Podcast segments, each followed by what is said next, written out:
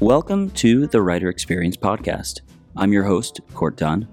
Join us as we talk to writers about their work, their process, and what it means to be a writer. All right, today we've got Charles Pulliam Moore on the line. Uh, Charles is a writer at IO9 and Gizmodo, and he is a comic book aficionado. Charles, welcome to the show. How's it going? And do you go by Charles Pulliam Moore or Charles Charles Pulliam? I go by Charles Pulliam. Like it's just both. Like Charles Pulliam Moore is my full name, but Got it. Um, hyphens confuse people. Uh, So I, I tend to just let it uh, drop off from time to time. Yeah, sometimes it's so Charles Pulliam is also your handle as well.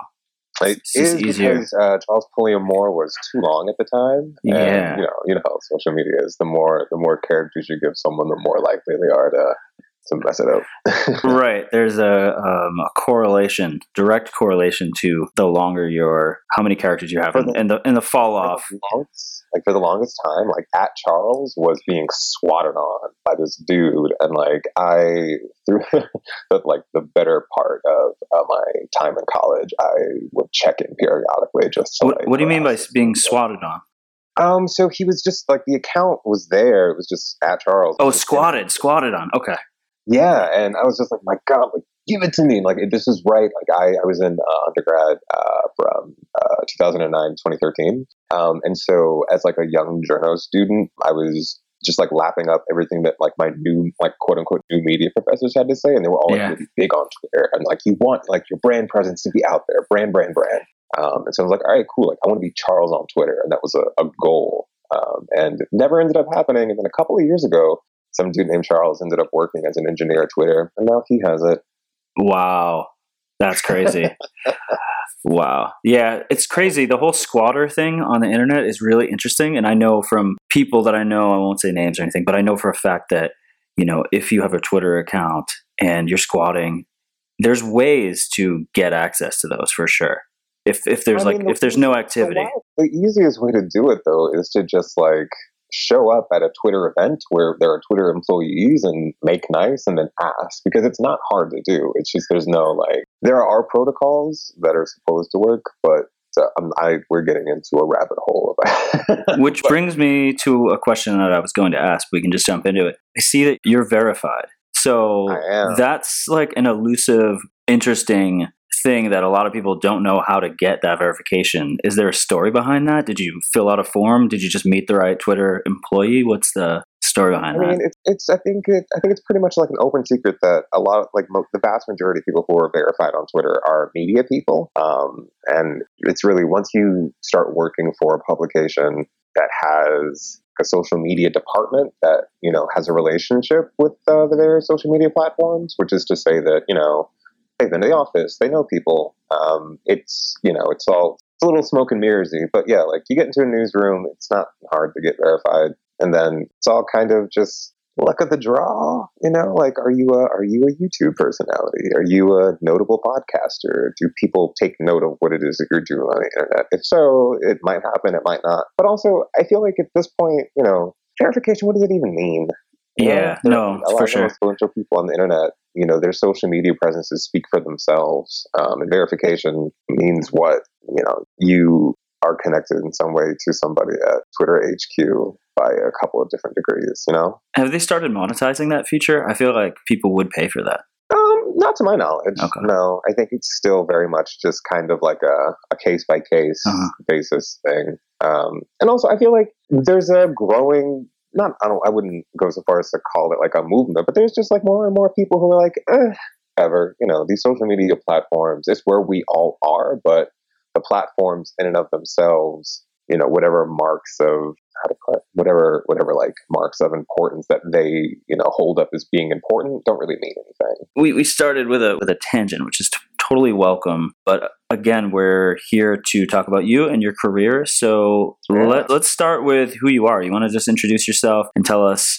You know, we were just talking about your company. We didn't even explain who you are and where you work. So Yeah. Um, yeah, so um, like we like I, I introduced myself. My name's Charles Pulliam Moore. Um, I am a uh, culture and news writer uh, for IO9 and Gizmodo, mostly for IO9, where we uh, cover genre uh, fiction, um, so like comic books, uh, television shows, movies, books, that kind of thing. So I do everything from just you know writing up basic you know breaking news and then doing um, you know thinky pieces about stuff. Um, you know, sort of like a cultural analysis um, of the pop culture that we are all currently consuming.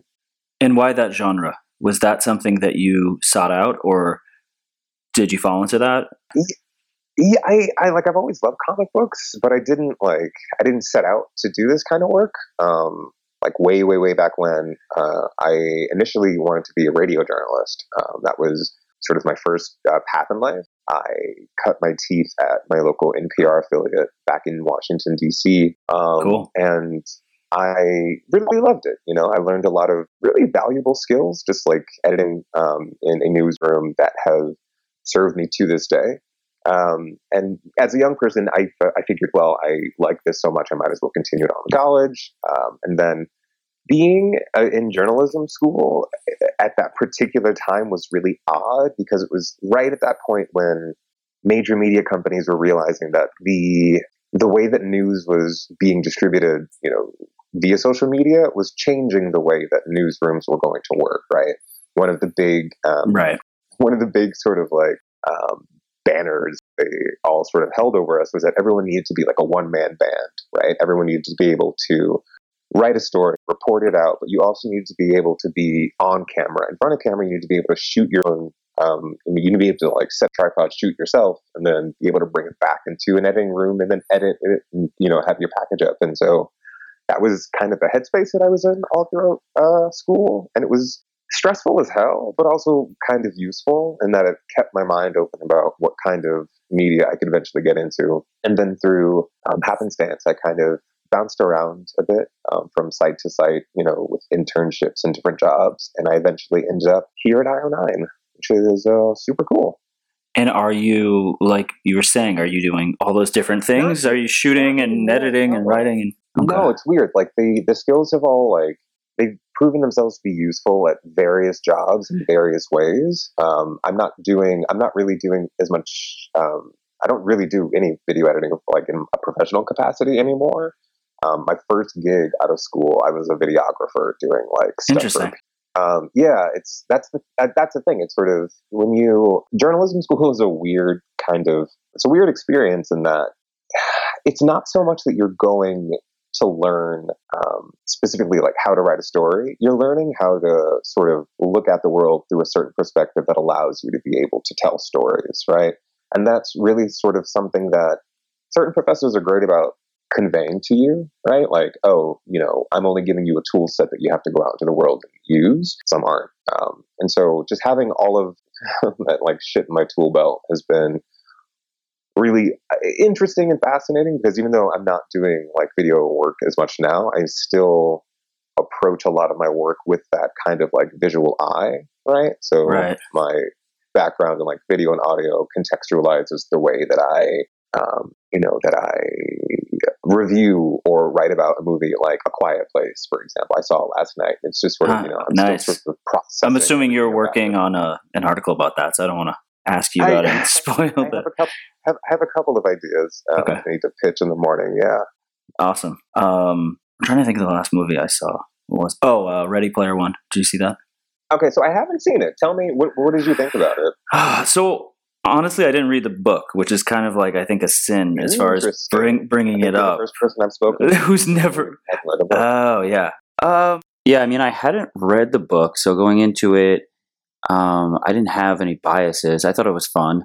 Um, definitely didn't expect it to take place almost entirely in uh, a CG world, uh, which I probably should have gathered from the trailer. But there was a lot of CG in there, um, and I'm not sure if it felt like a Steven Spielberg movie per se, but um, yeah, I enjoyed it. I think, like, I think that the movie can actually stand from what I've heard. Like, I, like, I, I, I read the book way, way, God, years ago, and it's, um, I, I don't know if you've heard some of the critiques about like Ernie Cline's weird deification of nostalgia. Uh, right. So there's like that, you know, that whole that whole aspect of the book is quite gross and gatekeepery.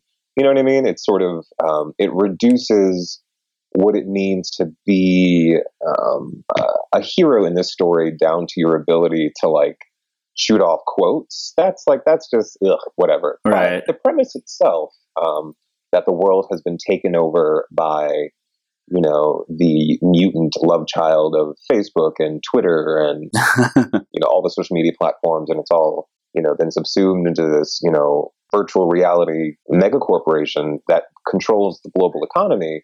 That is an interesting premise, right? The idea that you know uh, a Steve Jobs like figure would you know give this um, would give the Oasis to anyone who managed to figure out the puzzle. That is a fascinating premise. Um, in that, if you actually if you went about the story in sort of a more in sort of a more interesting and different way. Like focusing the story on Wade Watts is boring, right? Wade Right. Watts is not a very particularly compelling character. He is. I'm not. I wouldn't go so far as to say that he is just like Ernie Cline's wish fulfillment, but like he's whatever. He's he's a nothing person. Um, the book never sort of really explores the idea um, that the Oasis is a massive, huge place where anybody has the potential to sort of do these things, and, and you know that Walt, Walt is that his name? I forgot. Uh, that he and his you know his comrades end up doing. Um, you know, there's all of these potential stories and ideas about the nature of like identity and access and power in digital spaces that a story like Ready Player One could really explore in a fascinating way. Um, it just doesn't. And yeah. I think, and from from what I hear people who've seen the movie is that um, even you know obviously it's a it's a blockbuster movie. It's supposed to it has to sort of fit a particular kind of form in order to work in you know in, in theaters. Um, I understand that it can't do all of those things, but even the basic idea of like the Oasis, it's like oh like that's um it's such a Right. You're introduced into this world that's vast with all this potential, and then you're kind of whittled down into this very limited story and like Yeah. uh, one small set of characters. But at the end of the day, like that, that could be a, a Netflix series. That's what I want to see. It's like where you could, every like it could be an yeah. anthology series. oh for people- sure people from everywhere. who are coming out from exactly uh, from different, um, you know, from different avenues. The James Halliday, I think is his name, the creator of the Oasis. Um, from what I've heard, like in the movie, there's never that like that very Steven Spielbergy moment where the evil overlord or you know the symbol of power has that moment where they realize that they are the source of the evil and they sort of have not a redemptive arc but a moment of like reckoning where they come to grips with the fact that they are the evil. Apparently there's no like there's no Yeah, it's just like a it's like a one note yeah. Yeah it's and a valid like, point. no, like if, even if you're not going to you know make a full-on critique of like of the fact that the oasis is you know the end result of capitalism you know at least have the guy feel a little bad for what he's done to the world because as best as i understand the movie doesn't actually address the fact that the world is falling apart outside the oasis. Like it's all kind of going to shit isn't it?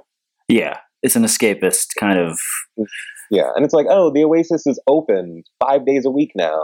Oh great. That's cool. What, what, what- is that solve- is that going to solve the world's problems? Is everyone going to suddenly go back and you know fix the uh, god the decades of environment right it's basically saying like you can you can only go on twitch uh, five days a week instead of seven now um, sorry right, um, this is a, a super side note, but I someone at one of my last jobs did a like a brown bag keynote kind of thing about why we haven't discovered aliens and Okay. what one of the main reasons he referenced was that once a civilization gets so advanced it's not so much like based in the fact that like the, the chances that like one society exists while the other society exists it was actually the fact that when a society gets that advanced that chances are that they're going to move towards instead of like space travel and leaving the planet they're going to live in that type of simulated experience. And that is one of the reasons potential reasons why we haven't encountered aliens because rather than explore and like try all these crazy efforts to travel vast distances instead it's just like no we're going to live this idealist you know it's much more attainable um, i mean that i hadn't considered that but i mean it makes sense like that's Yeah. interesting um, Yeah. it's a little it's a little um a little nihilistic oh for sure i agree I don't feel like going out there. It's literally just like it's like ordering on Seamless as opposed to going across. that is a valid fucking point. Um, but yeah, I don't know. It was one of those movies where, unfortunately, without seeing the book, can this exist on its own? And I, I don't know. I, I, need to think. I need to read the. About, I need to retroactively read the, the book. The thing about the book is that it really is just like nostalgia for nostalgia's sake know, on in a very surface kind of way. There's no exploration or discussion of what it means to deify the you know the the heroes of your of your childhood and sort of cling on to them in a way that's almost um, unhealthy. You know, James Halliday is um, a textbook case of a man you know who succumb to arrested development. Now, to be fair, like he, you know, managed to take over the world in the process and become, you know, the richest man in history. But we're led to believe that, you know, he's a deeply broken man. Not to mention the fact that, like, his whole, like, his whole relationship with women is like deeply disturbing. And he's got like his. I was talking to a friend the other night, and she was explaining to me that. um in the movie, his whole Halliday, both Halliday and um, Wade, what's his name? Wade's like um, one of their big drives in the movie is that they're like sort of like friend zoned by women in their lives, and it's like that that really drives them forward. And it's like, dude, like that's not. I don't know if I don't want to see that. Like that's so, ugh, God. Because when you see that on the screen, you realize, rather, I think that there's a growing consciousness in audiences, particularly like the stereotypical like um, 18 to 45 like white male audiences that have sort of been the target audiences for like the vast majority of genre pop culture. I think there's a growing consciousness amongst you know that population when a movie is really kind of sort of pandering to them in a way that is actually insulting. You know what I mean? Oh, for sure. Where when when you see like a male Mary Sue on the screen, you're like, this is stupid. Like, who who is this for? Like, do you think that this is I'm like obviously I'm assuming that this is what some other people may be thinking, but I think that more and more folks are just sort of like, no, no, no, don't don't condescend to me. Like actually give me something to sink my teeth into that presumes that I have the ability to think about you know complex characters. Who knows? Maybe that's not the case. Would you say that Stranger Things tried a lot of those lowest common denominator uh, elements? Oh, let's take the Goonies and let's take like ET and let's take all the best. Or do you think that it's more advanced than that. I mean, the Duffer Brothers have been fairly open about the fact that they are very much paying homage to all of you know the movies that define the '80s. Um, there's actually you can find it on the internet. It, you can find the pitch document um, that they initially brought to Netflix back when the show was called Montauk. Um, and it was supposed to be set in Montauk, New York. It's a basic packet that sort of outlines the show, introduces you to the characters, really sort of explains um, the ethos that the show is going for, and each of the sections is, um, you know, just sort of like has a title, and it has uh, it has a photo from a classic horror film, or uh, so some of them are a little bit before uh, the '80s, but they're mostly '80s movies, and they're really sort of these signposts as to what they're going for. And so, to that end, I think that uh, the Duffer there's a there's a slight difference between something like Stranger Things and Ready Player One because Stranger Things is being transparent about what it is, right? right? It's transparently being, it's more sort of, homage isn't quite the right word, but sort of, you know, some, some, something between like an homage and a recreation, right? That's, that, right. It's know, purposeful. That, so it's, yeah. yeah, right. And it deconstructs and remixes, you know, those aspects of the source material in new and interesting ways, right? Whereas Ready Player One is literally just like, look at this thing that you know. Don't you like that? Don't you have a positive boost of adrenaline in your system right now? Okay, good. Now buy it on DVD. Like that's so. it's, I, I don't quote me on this, but I'm pretty sure Ready Player One was pitched as, a, as like a movie and a book at the same time, or rather, the movie was pitched before the book was done, um, which is not uncommon, right? That's not inherently a bad thing about a book or you know a movie based on a book. But there's a way in which the film like everything about the marketing or even the marketing around the film just feels very soulless you know?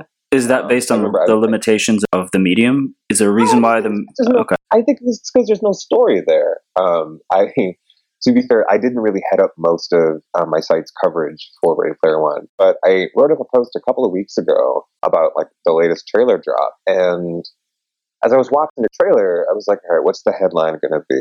Um, we were supposed to like talk about like writing process. So this is just like a little a glimpse yeah. into part of how I go about just like basic news stuff. So it's like for something, you know how the trail, like the, the movie cycle works, right? Movie gets announced and like uh, casting announcements, director, blah, blah, blah, blah, blah. And then in the months leading up to the movie's announcement or release rather, you get that trickle of um, Instagram photos from the stars, and then like behind the scenes photos, and then like the poster pops up, and then the trailers. Um, and so, as someone who like uh, it works in this space, you build up like a low level understanding of what's going on with a movie at any given point in time. You know what I mean? Where even if you don't know the plot of a film, you're like, oh, such and such who was cast um, three months ago just got replaced. And because actresses um, are of a very particular type, we can make assumptions. Rather, we can make very safe assumptions about who she may be like be playing in the movie, even though the casting announcement hasn't been made. Interesting. Anyway, so to bring this back to Ready Player One, um, not really writing about it, but I'm watching all the trailers, you know, hearing about what's going on, reading interviews that people are giving, and I'm given this trailer to write up. You know, it's just like the latest, the, like the last trailer. And the thing about like, what sets us apart, and the thing, and I was like, huh, this is the first trailer that actually like explains the plot of the movie, right? Because it's a very simple and straightforward plot. Oh yeah, very simple. Get like get the keys, it's yours. That's it, right? In my mind, explaining the plot along with those very, admittedly, like bold and gorgeous visuals that the movie has, that would have made an infinitely more powerful, like, first impression as opposed to what we first got, which was it was pretty. It was, um, you know, the pure imagination trailer, which you know, it's got that great arrangement, and you see like the Iron Giant, and you see Tracer running around, and you see Artemis and whatever their other little code names are. You see the little avatars and shit, and you're like, that's cute and all, but what's happening? What am I looking at? I mean, you're literally just looking at um, uh, where's Waldo for all of your pop culture favorites, right. which is just you know just you're just having you're just having information dumped on you with no kind of context, and it was all just very kind of ugh, yeah. And why didn't you so, write about Ready Player One? Is that in your process? Do you cover a specific movie? Do you how you how do you get your like assignments and choose what uh, you're? it's usually sort of you know we're all we all have calendars about like what's coming up when, um, and then everyone sort of gravitates towards the things that like light them up the most. Um, one of the weird um, one of the weird myths about being a pop culture writer that commenters seem not to understand. We don't watch everything, right? Um, we don't watch everything because we don't like everything. a lot of, and I think a lot of more. Re- I wish more reviewers would talk about this. Reviewers who were just like, "Oh, this just really isn't a show for me." A lot of us will be like, "All right, like I know that if I were to be writing about this, I would be unfairly biased against it. Not like biased, but like it's not speaking to me, and that doesn't necessarily do that thing justice. So, like on our team, we talk amongst ourselves. We're like, who has who has an interest in this, who has like the strongest angle for something. Um, and then obviously once everyone has like seen a particular show or a film, if somebody has something they want to write, you know, if someone has a particular angle that they, you know, they're really itching for, obviously they're free to do so. But it's usually just sort of, you know, who's been paying attention to this, um, you know, who has a personal relationship to it, that kind of thing.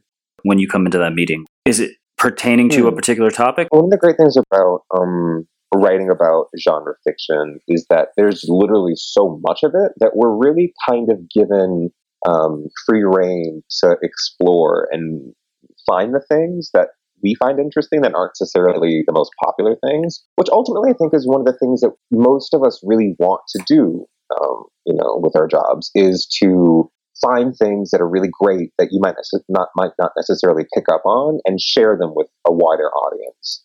Um, obviously, like our job first and foremost is to report what's going on.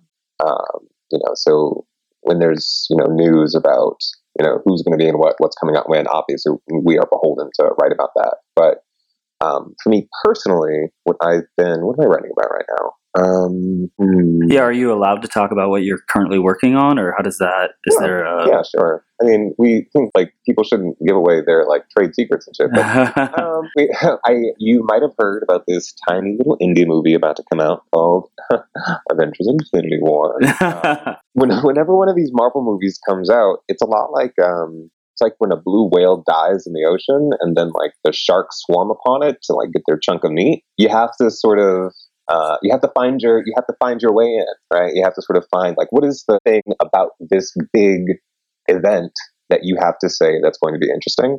Um, so obviously we're going to have our review up. Um, uh, that's a given.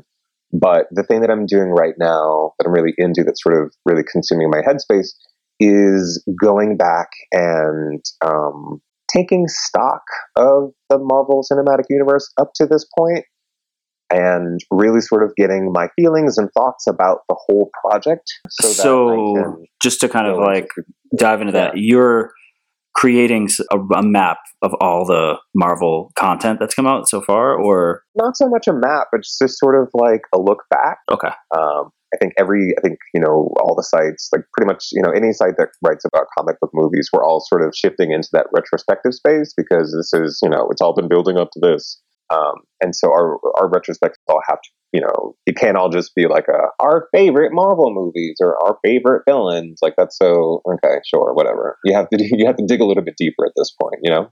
Definitely. All right, scratch that question, Harry. I was joking that I was going to ask you what your favorite Marvel movie is, but we won't do that. we, we, we, we, we, won't do that. Sorry. We won't do that. Uh, so let's take it back. Talking about you and your writing, when did you kind of get into this originally? And were you reading comic books as a kid? Were you studying? Were you reading books about writing? Did you know you wanted to do this? Um, I comic books and I go way way back. Um, I've always been a big Marvel fan. Um, I think it shows in my writing. I tend to. That's like another example of how we divvy up the work. Everyone sort of just has their their jam that they're into, and like Marvel was always my thing. Uh, the X Men were sort of my entree to comics. Um, they didn't, although like growing up, I didn't really ever think about. It's weird. I I think all kids dream about like writing comic books and drawing them. Yeah. Um, I had those like kid dreams, but I never like had them very seriously. Mm-hmm. Um, I don't know. Like I really, for the longest time, I had no idea what I wanted to do with my life. Um, it was just sort of like not bumbling along, but just sort of like doing the thing, you know, going to school, getting getting solid grades, thinking about what I was going to do with my life. Um, and then it really was my first internship in high school at the radio station that kind of set me on that journalist uh, journalism path. Um, I'd been flirting with the idea of going into entertainment law. yeah, that that would have been a very different path for sure. Yeah, very much so. I thought about it, uh, then thought better of it, and said, "Nah." uh, ended up going uh, going to J school, and I really thought I was going to be like a video editor for the longest time. Uh, that was really sort of like my shit. Um, and then you know, you the market was just like full of young recent graduates who were all like, "I know Final Cut." Um, and yeah, film film's a tough it's a tough world. But like everybody like everybody's just out here struggling trying to make it and I, I totally get it. I was I was right there with them. I'm still shit, I'm still doing it. Um, but the video stuff just kind of petered out. And then I ended up getting weirdly enough, I ended up coming to NPR as an intern where I uh, NPR and Slate were sort of close together, but there I was doing um, like blogging, blogging, or rather writing on the internet. Okay. Um, and it was sort of like getting, it was shifting away from doing video work and like audio stuff to blogging on the internet that really, it was then that I kind of was like, oh yeah, like I can still do all of these, these things. The, the process is different, obviously, um, in terms of putting those stories together, but this, the basic skill set, you know, it's all sort of there. You know what I mean? What is your actual process for writing as far as like, are you you know writing on note cards are you uh, can you walk us through when you get a story to to um, release yeah for some i mean it's uh, for for things that are sort of more my essays it's always sort of it's always different um, the best ideas that i always have come to me very um, spontaneously usually when i'm like usually when i'm at the gym honestly like usually when i'm like at the gym just listening to a podcast i'm not paying attention to where it's just like voices in the back of my head and I'm sort of lost in my own little um, world. Um, something will pop up to me and I'll like jot it down into my phone and then come back later. And then we have pitch meeting um, at work. Uh, then, you know, we usually end up getting assigned the things that we pitch, um, particularly when they're, when they're those kinds of ideas, the ones that come to you when you're not actually at work thinking about work, the ones that uh, present themselves to you almost fully formed, apropos of nothing. Um, and then for me personally, it really is just the first thing I do when I'm writing about, like, let's say a, an issue of a comic book, right? A Four months ago, I wrote this thing about uh, the current run on Venom, uh, Marvel's Venom, and how it's actually a really uh, a really dark, heartbreaking story about an emotionally codependent relationship. Um, Interesting. Everyone knows Venom is like you know the big hulking um, enemy uh, that Eddie Brock becomes to face off against Spider Man. But in his current incarnation, you know, Eddie Brock has really kind of chilled out. He's really trying not to be a villain anymore. And the Venom symbiote has gone through a whole variety of different other hosts besides him who've like put him through the ringer, right? Emotionally and psychically. Like also the Venom isn't evil anymore. He's just vicious and he's misunderstood. And he, uh, the symbiote and Eddie like need each other, right? They have this really kind of uh, unhealthy need to be uh, attached to one another physically and psychically um, that manifests itself in really harmful ways for both of them. Anyway, so like I, wrote, I was like, oh, like that's cool as fuck, right? Like this is this character who we associate with like huge muscles and like breaking things and being scary, but the story, the way, rather the way that the character is being used here, is to tell a very particular kind of story about a relationship that, like objectively speaking, um, is framed as being very like queer, right? Which is super fucking cool. Um, but so yeah. to write about that, um, it requires that like you can't just read the one issue. You have to read like the whole arc, and then you have to go and sort of do. Uh, you have to build out the context in which the characters exist. Like you can read, you can read a solid, you know, ten comic books, right? You get a like a whole two arc of a particular series, but it, it, really is sort of you have to look at the long journey and trajectory that a character's been on to sort of substantiate the arguments that you want to make about them. And oftentimes you know, you have to do that in order to really buff out that core idea out. Because my first, like my, the, my first immediate thing is like looking at the cover, seeing like Venom licking Eddie's face, and seeing like half the comic is like them in like the bedroom, right? And my immediate like primal reaction was like, oh, like that's like kinky. Like, what's that about? Like, that's not subtle at all. Like, you're clearly trying to. The story is clearly trying to convey a particular kind of energy here. Like, yeah. then you have to read deeper into it, and then in order to really make whatever you read at that next level mean anything, you have to broaden, you know, you have to broaden the space in which you're really sort of thinking about the characters. Um, and so when I'm writing, oftentimes the first thing that I, like the thing that I'm doing in, you know, first 45 minutes to an hour is just like consuming more stuff. Right. Right. Just like taking notes, like refamiliarizing myself with things. Um, seeing if what I'm writing has been written already, right? Like that's the shit that not like we all live in fear of, but it happens. You think that like so that's like a that looks like a literal Google search where you're searching right, for it. Be, okay. you'd, you'd, be shocked wow. the number of times that people seemingly don't have they forget how Google works, um, and then you know rewrite something that you've written that you know something that isn't necessarily news, but something that is more essay driven. Um, will rewrite it and be like, "Oh my god, look what I found out!" And you're like, "Uh huh, yeah." you know, the writing is just like half the battle. There's the um, getting your assets together, um, figuring out, you know, which pictures to use, like what your captions are going to say. Like it's all. Um, I feel like a lot when people like, oh, blogging isn't a real job. Like blogging can be very easy. Like there are days where you're just like such and such has died. you hop onto Getty, you get the you get a nice photo, you slap that thing into the CMS, and you hit publish. Right. You, right. You know, attribute to the AP, and you're done. Like yeah, that's real easy. Um, but there are so many other things that go into the way that we put stories together just in terms of being able to present not just the story itself but to really sort of present like an environment to give you like the maximum impact of what we're trying to get across I wish more people knew, but uh, whatever. It's all good. We all complain about shit. You hate going into comic book stores. I read an article about it. I sure do. Yeah.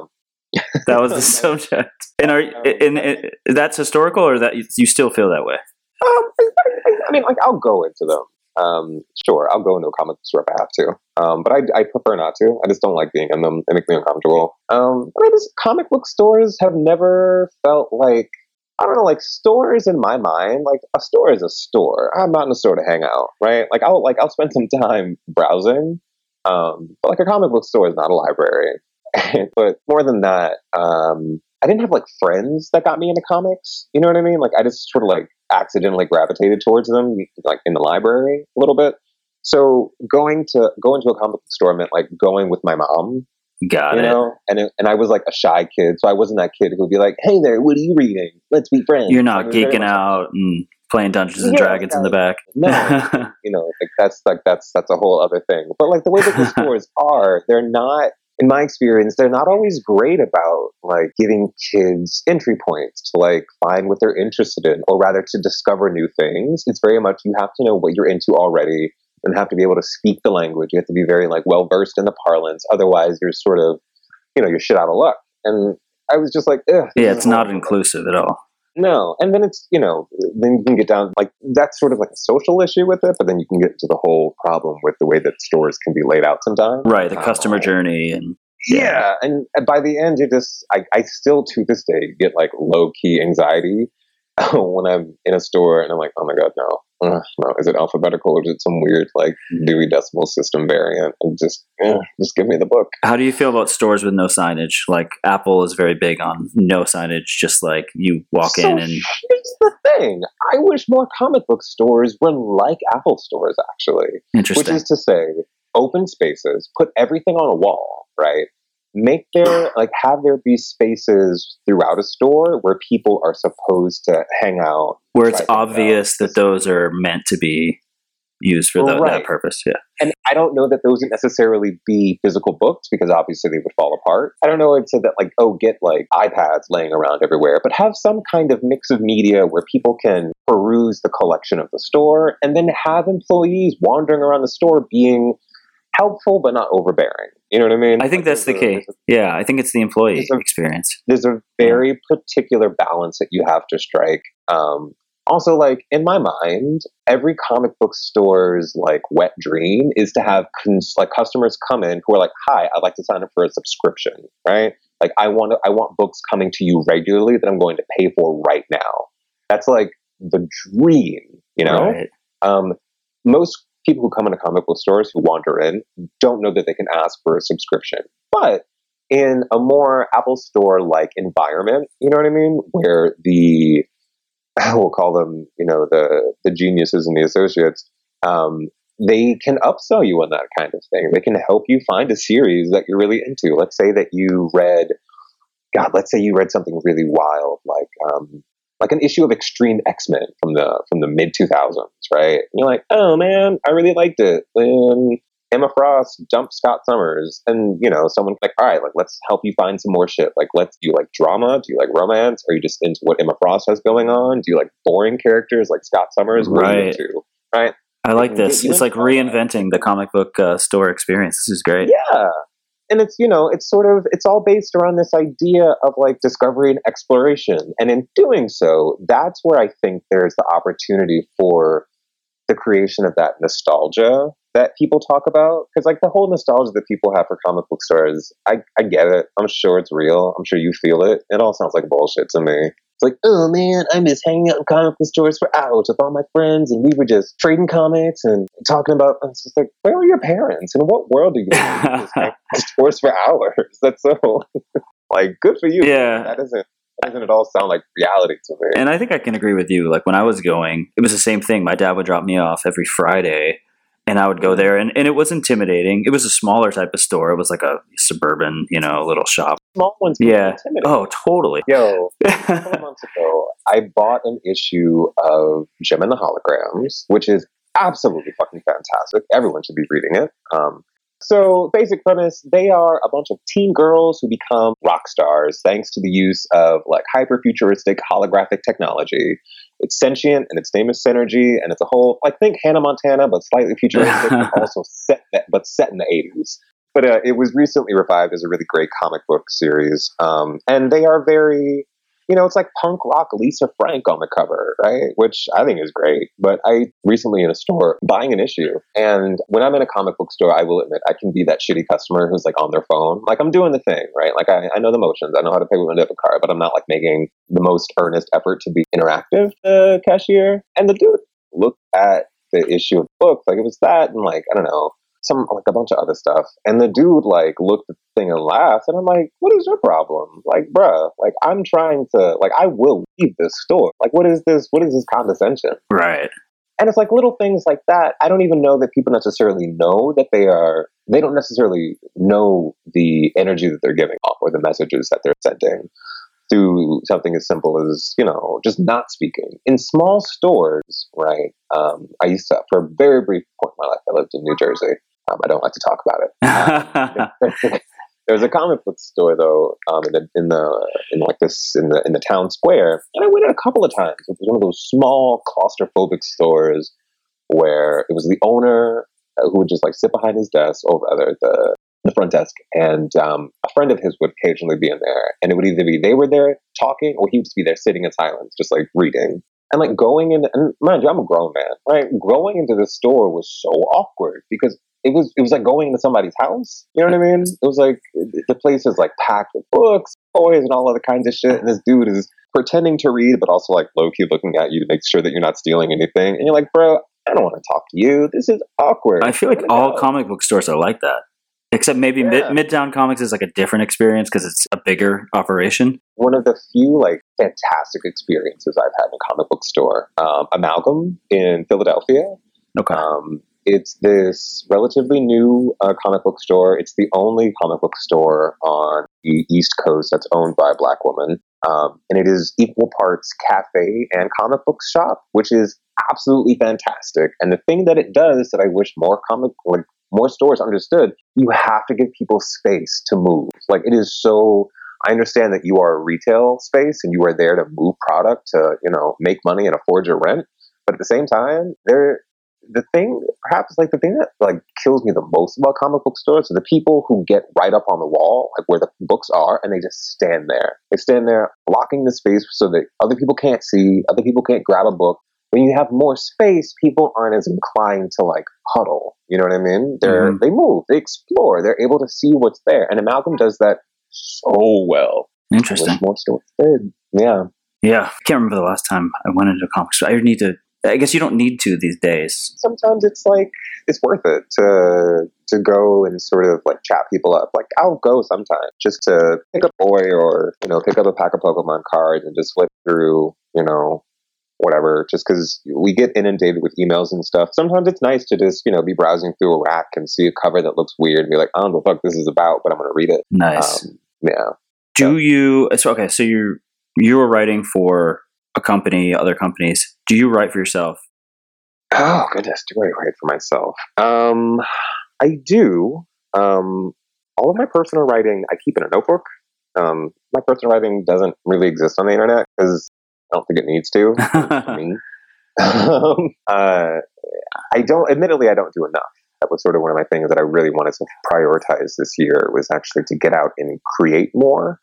Um, just because one of the weird uh, the benefits of being in this line of work is that I'm constantly talking to creators and people who are making things. Um, and I think that we all get into this business because part of us, you know, uh, wants to do that on some level. Part of us would love to do that. And, you know, interviewing comic book artists and writers and like actors and, you know, writers, you're just like, oh no, like, I, I need to be doing this too. Um, right. Um, so, so in your industry, would you say there's a lot of uh, writers who are pursuing creative endeavors as well? And is that a conflict of interest? No, I mean, I, I would, I would never call something like that a conflict of interest. I think that, you know, reporters and writers understand that we are not our jobs and that part of, you know, our emotional well-being is being able to go out into, you know, our lives and do things that don't have anything to do with, you know, our job. What was Cyclops right about? Uh, you knew, oh, you yeah. knew this question was coming. I mean, I I honestly did not. Um, like, let me ask you, how? Hmm, what's your what's your familiarity slash relationship to with the X Men? Uh, read a lot of it when I was younger. Watched some movies here and there, but not okay. hardcore. Right. Okay. So, so Cyclops is right. Goes back to the relatively recent major event in Marvel's comics where the Avengers and the X Men fought um, as they're wont to do. This particular time, it was because God, there's so much. There's so much backstory. Um, basically, you, like you know the Phoenix, right? Phoenix uh-huh. Force. Uh-huh. Okay. So the Phoenix Force had been wished out of existence by the Scarlet Witch after the Scarlet Witch had. Um, oh no, I'm sorry, not the Phoenix Force. Mutants rather had been wished out of existence by um, the Scarlet Witch after um, she had warped reality because of a whole other thing. Uh, basically, the entire world's mutant population was reduced down to 198 mutants. Um, that made mutants sort of like a super, super, super minority and put them in danger of extinction. They're always, they're always, you know, of extinction, but this was a very literal um, moment for it. Anyway, um, fast forward to so also so like after this happens, mutants like stop being born. You know, the mutants are freaking out. Like we don't understand what's happening. And the weird thing was that at the time, the thought was that Marvel was sidelining the mutants because they didn't have the rights to the, they didn't have the film rights. They were still with Fox at the time. Anyway, in the books, um, there was an arc afterwards where mutants, rather a mutant, the mutant messiah is born, girl named Hope. Um, and she sort of becomes the focus of a number of conflicts in Marvel's comics because people don't necessarily know what she means, what she pretends. The danger that everyone recognizes in her is that she might be the next host of the Phoenix Force, which ends up being true, right? Phoenix comes back to Earth, and rather, it's making its way back to Earth, and everyone's worried about what's going to happen when it gets there. Um, and Cyclops was right, um, is a reference to um, the quote, Magneto was right. Cyclops was right refers to the conflict, rather the disagreement that Captain America has with Cyclops. That all boils down to like Cyclops' whose whole thing was like, listen, dude, we know that you're worried about the Phoenix Force coming back, but we are like mutants are going extinct. Let it hit Hope. She's going to be fine. She's going to fix everything. Cyclops was like, or rather, Captain America was like, nah, dude, you've seen the Phoenix Force before. It wrecks everything. We have to destroy it. Um, and so what ends up happening is Iron Man splits the Phoenix into five parts, and it gets into five different people, and they end up raising the world. Cyclops is like, "What did I tell you? I told you to leave it the fuck alone." um, and it is uh, it has been one of the few moments in Cyclops' history where he has been he has been the competent leader that he has always supposed to have been, and uh, we take our wins when we can find them. You mentioned earlier that you're currently reading the Scarlet Witch series. Can you tell us about why uh, you you've chose to read that now? Um, I'm actually rereading in preparation for um, Infinity War, just because I am a big Scarlet Witch fan.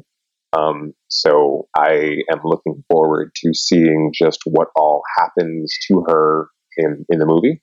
Um, particularly, and I also just want to see like if at all the movie is going to set up any of the more interesting things about their relationship um, that we haven't really seen uh, come over from the comics. Yeah. Going back to our initial conversation, when there's a comic and then there's a movie coming out, do you have your concerns that the movie's not going to do justice to the comic book? And on that note, are comic books these days influenced by movies as well, or is it the other way around? I think one of the things that I've really prioritized as a writer in this space is to really come to see comic books and the movies that are based on them as discrete works of art that have to work on their own, right? Um, obviously, being familiar with both, there are certain parts of both that you can't help but see in one another. They're impossible to ignore. But when I'm writing about a film or a television show, I really do try not to compare them to the book so much because at the end of the day, these things are made for broad audiences. Right. Um, there's uh, this woman I follow on Twitter, the Trudes, who has this really great tweet. She's like, "Listen, these movies are for everybody these movies aren't for nerds. The movies, you know, Black Panther didn't make a billion dollars because nerds saw it over and over again. People might want to, you know, take credit for it that way, but that's not true. It's because like people who had never read a comic book in their life went to go see this movie perhaps multiple times. Um, that's a really good point. And and it's a testament that like the movie it works on its own. You don't like there's it helps to have read um, Black Panther comics to really enjoy the movie. You don't have to right? You have everything that you need for the movie to sort of work. Um, and so uh, I also think that when you when you do a comparison thing, you're only setting yourself up to be upset. There is no I don't think that there is ever any work that can truly capture the perfect essence of the source material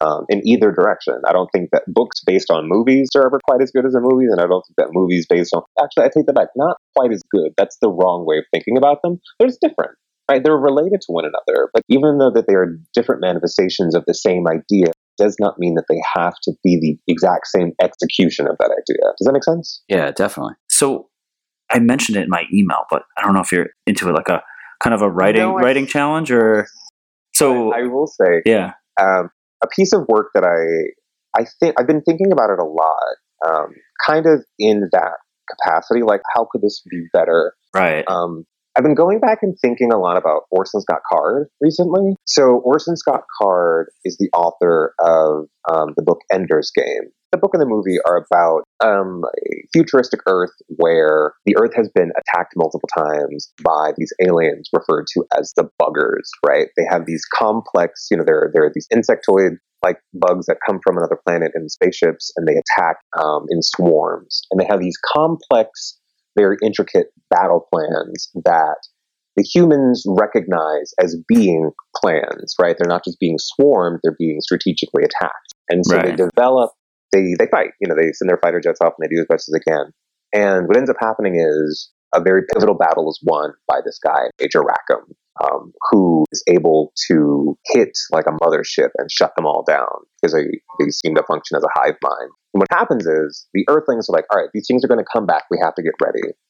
And what they do as a society is they start recruiting savant-like children to send them into what's called battle school, where they are prepared to become um, the ultimate uh, strategic military thinkers, or if and when the time comes when the buggers come back to attack them. And the book is about this little boy, Ender, who is very empathic, um, who is recruited into the school and ends up becoming the you know the, the chosen one. But what ends up happening is uh, Ender become his name is Andrew. He ends up going by Ender as a nickname because his little sister can't pronounce his name, but the name comes on to take a second meaning because person who ends the war against the buggers by essentially committing genocide, right? He kills all of them, not knowing that when you kill the, he ends up killing the queen and turns out that he's eliminating the entire race. And the entire race was literally just basically one hive mind that didn't understand that when it was killing fighter jets, it was killing individual people. Anyway, the thing about Orson Scott Card is really interesting, fascinating writer. Um, huge fucking homophobe, right? Huge bigot, has like weird politics and is basically just like a gross human being. And it's one of those things where I remember as a kid growing up reading his books and being like, this is amazing. And then, you know, the time comes in every person's life where they learn that their heroes are not necessarily Right. people. And it really like broke my heart. But I say all of this to say that I've been thinking specifically about one of the latter books in the series um, where Ender, it's in the future, and Ender is really sort of trying to reconcile with the idea that he was responsible for the elimination of one of the few sentient races in the galaxy. And he's trying to atone for it um, while working with some anthropologists on another planet where they found uh, one of the next sentient species. And it's a really interesting book about what it means to be um, an anthropological presence coming from a position of power, discovering, you know, quote unquote, discovering a new society, and what responsibility you have to really let that society remain intact um, without the way it is. interfering and without interfering, contaminating right? them. Yeah. so the book is actually really all about the importance of um, wanting to learn, not to learn about, but to learn from. That's um, really sort of what the book is championing. But all of that like messaging comes from Ender himself, who was like a white guy, right? and the planet, the planet happens to be a colony of what used to be uh, Portugal, I think. And so it's all just kind of, it's all just kind of like it's a book that really could stand to have um, a second run in terms of just like making Ender less of a Mary Sue. You know what I mean? It's one of those things where you hero doesn't have to be as perfect as he is made out to be. Right. Interesting. If I had my druthers, it would also be completely divorced from Orson Scott Card entirely, but that's just not really within the realm of possibility. And, and I hope that these days that the characters that we're seeing are just in general not always going to be like that. Because I feel like that's historically kind of been, oh yeah, you know, I'm going to write the story. Who's the Yeah. main character going to be? Okay, that makes sense. And you, you see it in Ready Player One with Wade, and um, but you, you you look at a movie, you know, to bring it back to Black Panther. You see Black Panther, um, you see T'Challa, you see, you know, the entire cast are a kind of hero that we haven't seen right. um, for the most part in these films. Um, and I, we, like, we shall see what become like what comes next. What you know, what comes in the wake of this movie's success. Um, but I think I think it's safe to say that we are shifting out of space um, writ large, where you know white guys are we are supposed to be able to immediately identify with white guy because white guy is white guy. Yeah, totally. So, um, last question. I'm just curious because I'm pretty sure I saw at least a mention in your articles about Westworld. Are you excited? Yeah, yeah. Um, what you have any kind of hopes, kind of thoughts, rumors? Well, I, I like. I'm very much like a. I just want to like lay back. I want you to like reveal yourself to me and like give me these plot twists and these turns. Show me who's a host and who's not. Like, Right. is Bernard is Bernard going to take his face off? Like, what's up? What's up with those samurais? I I mean, like Shogun World is Shogun World is gonna be a thing. yeah. I'm super. Actually, it's interesting. I watched the original Westworld movie for the first time a couple of weeks ago. It's fucking fantastic. Like Westworld, as it is on HBO, is a very different. You're talking about the original film from like the 70s? Okay. I've never Yeah, seen it. the yeah, it's very. It's nothing. I I don't want to say it's nothing like the show, but it isn't. You know, sci-fi. Of the sci-fi in the '70s wasn't anything like today. It is very much like, oh, like this is people playing in a western, but it's robots. But it's such a fascinating concept. It's a great um, concept. That is executed so well, like in that movie. To see it, you know, sort of spun out into what HBO's done is um, really great. Uh, but no, I just want to see Thandie Newton uh, fucking shit up. Oh, fuck yeah. possible. Yeah, that's that's pretty much it. Yeah, oh, also, real quick, uh, you know, r- Yeah. writers stereotypically are like brooding, uh, cigarette smoking types that uh, lurk in the shadows. Are you like that? I mean, like, aren't we all? Like, we, uh, we all contain multitudes. Writers are like, whatever. Like, I'm sure we can all be cliched at times, but no, Yeah. writers are regular people. I'm sure, like, look to your left, look to your right. You probably looked at two writers just now. You have Mhm. writers in your family. Um, I think the idea of what it means to be like a writer has changed somewhat. Like, we are people who have a particular interest or passion for something. Um, that we have spun out into a career that lets us investigate and unpack you know those things that are tangentially related to that core interest in interesting and fascinating ways and i think that that's ultimately what we are all kind of trying to do with our writing is to just like learn and share information and you've done it, and you've done it well. And we appreciate you and your writing. That's why we had you on here. Charles Pulliam Moore, also known. You want to shout out your socials? uh yeah Okay. you can find me uh on the tweet machine at charles pulliam that's p-u-l-l-i-a-m and that's it like i'm not really one of those "Huh, follow me everywhere All right, Charles. It's been fun. Thank you so much again. this was fun Super fun. And uh, yeah, have a great day. all right you All guys have a good one You too. And for those listening, thank you again for tuning in. Um, excited to have you back next week. Thank you so much for listening to the Writer Experience. If you enjoyed the episode today, please leave a rating, a review, and a comment on iTunes. You can also check us out on Instagram at Writer Experience and Twitter and Facebook at Writer EXP. The Writer Experience is a Samurai Dinosaur production. Copyright 2018. All rights reserved. Music by Kevin MacLeod.